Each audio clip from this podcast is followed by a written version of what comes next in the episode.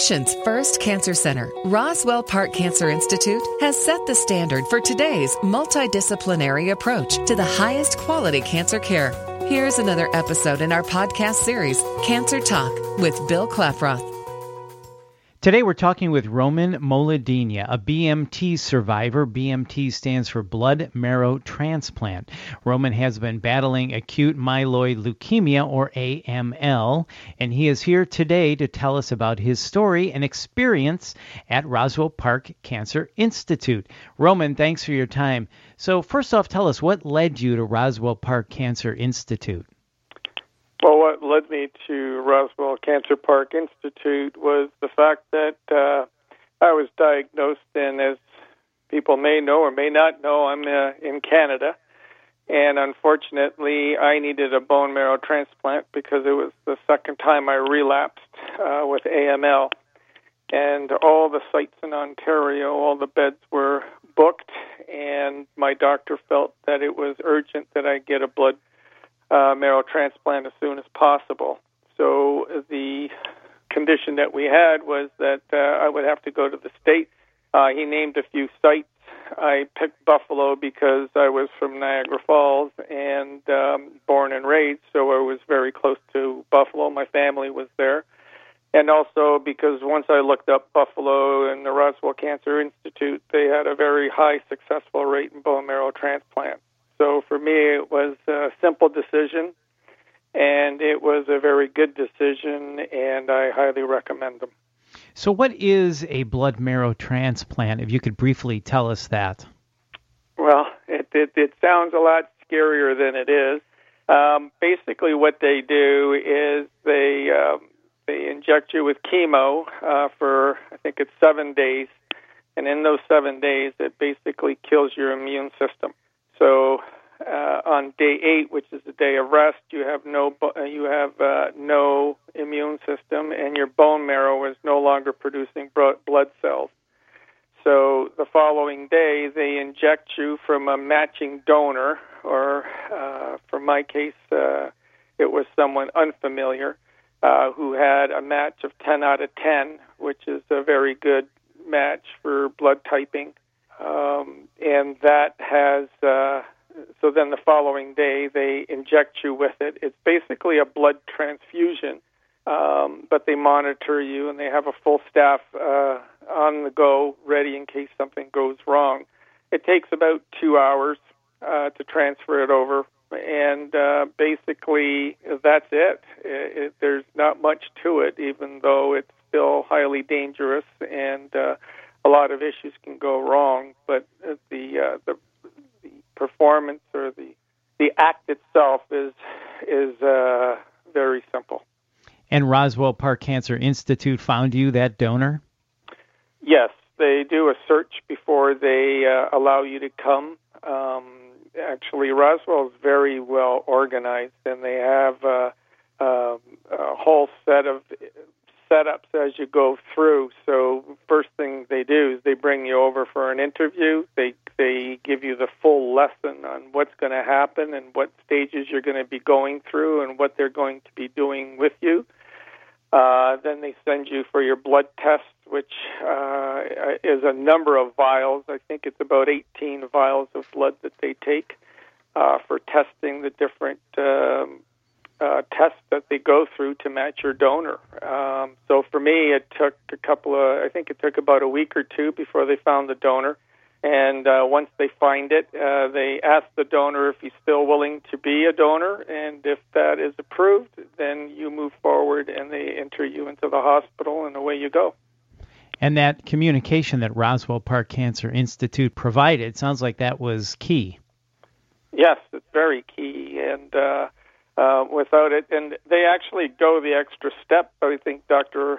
McCarthy said to me that they actually test two other uh, uh, keys or whatever they're called um, out of the 10. So there's actually 12 parameters that they look into. And uh, so the more the parameters, the more the match, the better the match, the easier or uh, let's say the safer the transfusion and the transplant. So after the BMT, what is the main concern? In your blogs, you talk about graft versus host disease. Can you tell us more about that? Well, uh, graft versus host disease is basically um, your immune system defending itself against the new host that's inside you. Now, what they that they want you to have a little bit of it because what that does is, is that the host bone marrow uh, blood cells now are attacking any residual cancer cells that are still left in your blood. So a little sign of graft versus host is uh, is a positive thing versus a negative thing. They monitor you basically to make sure you don't go to the extreme side, uh, which then um, can have severe side effects and uh, and actually uh, bring on mortality. So uh, they're very careful and due diligent, and they monitor you. So the first uh, 30 days you're in the hospital, they monitor you four or five times a day. They take blood tests every day. They make sure that um, you're you're basically like a bubble boy almost, and uh, they they watch over it. Then, following the 30 days, they release you, but you have to stay close to the hospital for the next 90 days.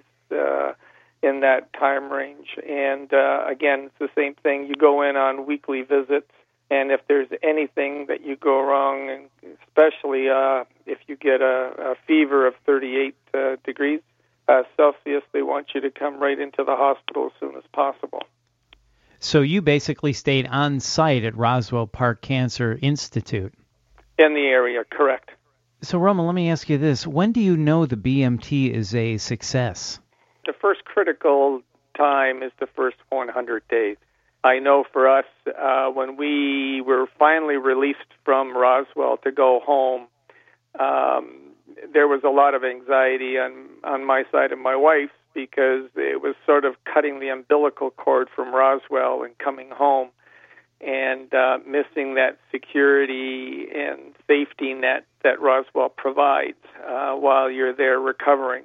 Um, so that that is uh, kind of a a major hump, and uh, we've talked to other bone marrow transplant survivors, and we've all had the same kind of issue. Is that uh, when we have to go home, it's oh we're we're going to miss Roswell, and what are we going to do if something goes wrong because we're not that close to Roswell. So how do you manage this then on a day-to-day basis? I am back here uh, in London, Ontario, so uh, my hematologist takes care and uh, he monitors very closely with Roswell. Roswell still keeps track of me. Um, we go through uh, visits uh, every three months um, with Roswell. For I, I think my last visit is the end of this month, um, which will make it a year and almost six months uh, from my transplant after that, there'll be checking up on me on a yearly basis.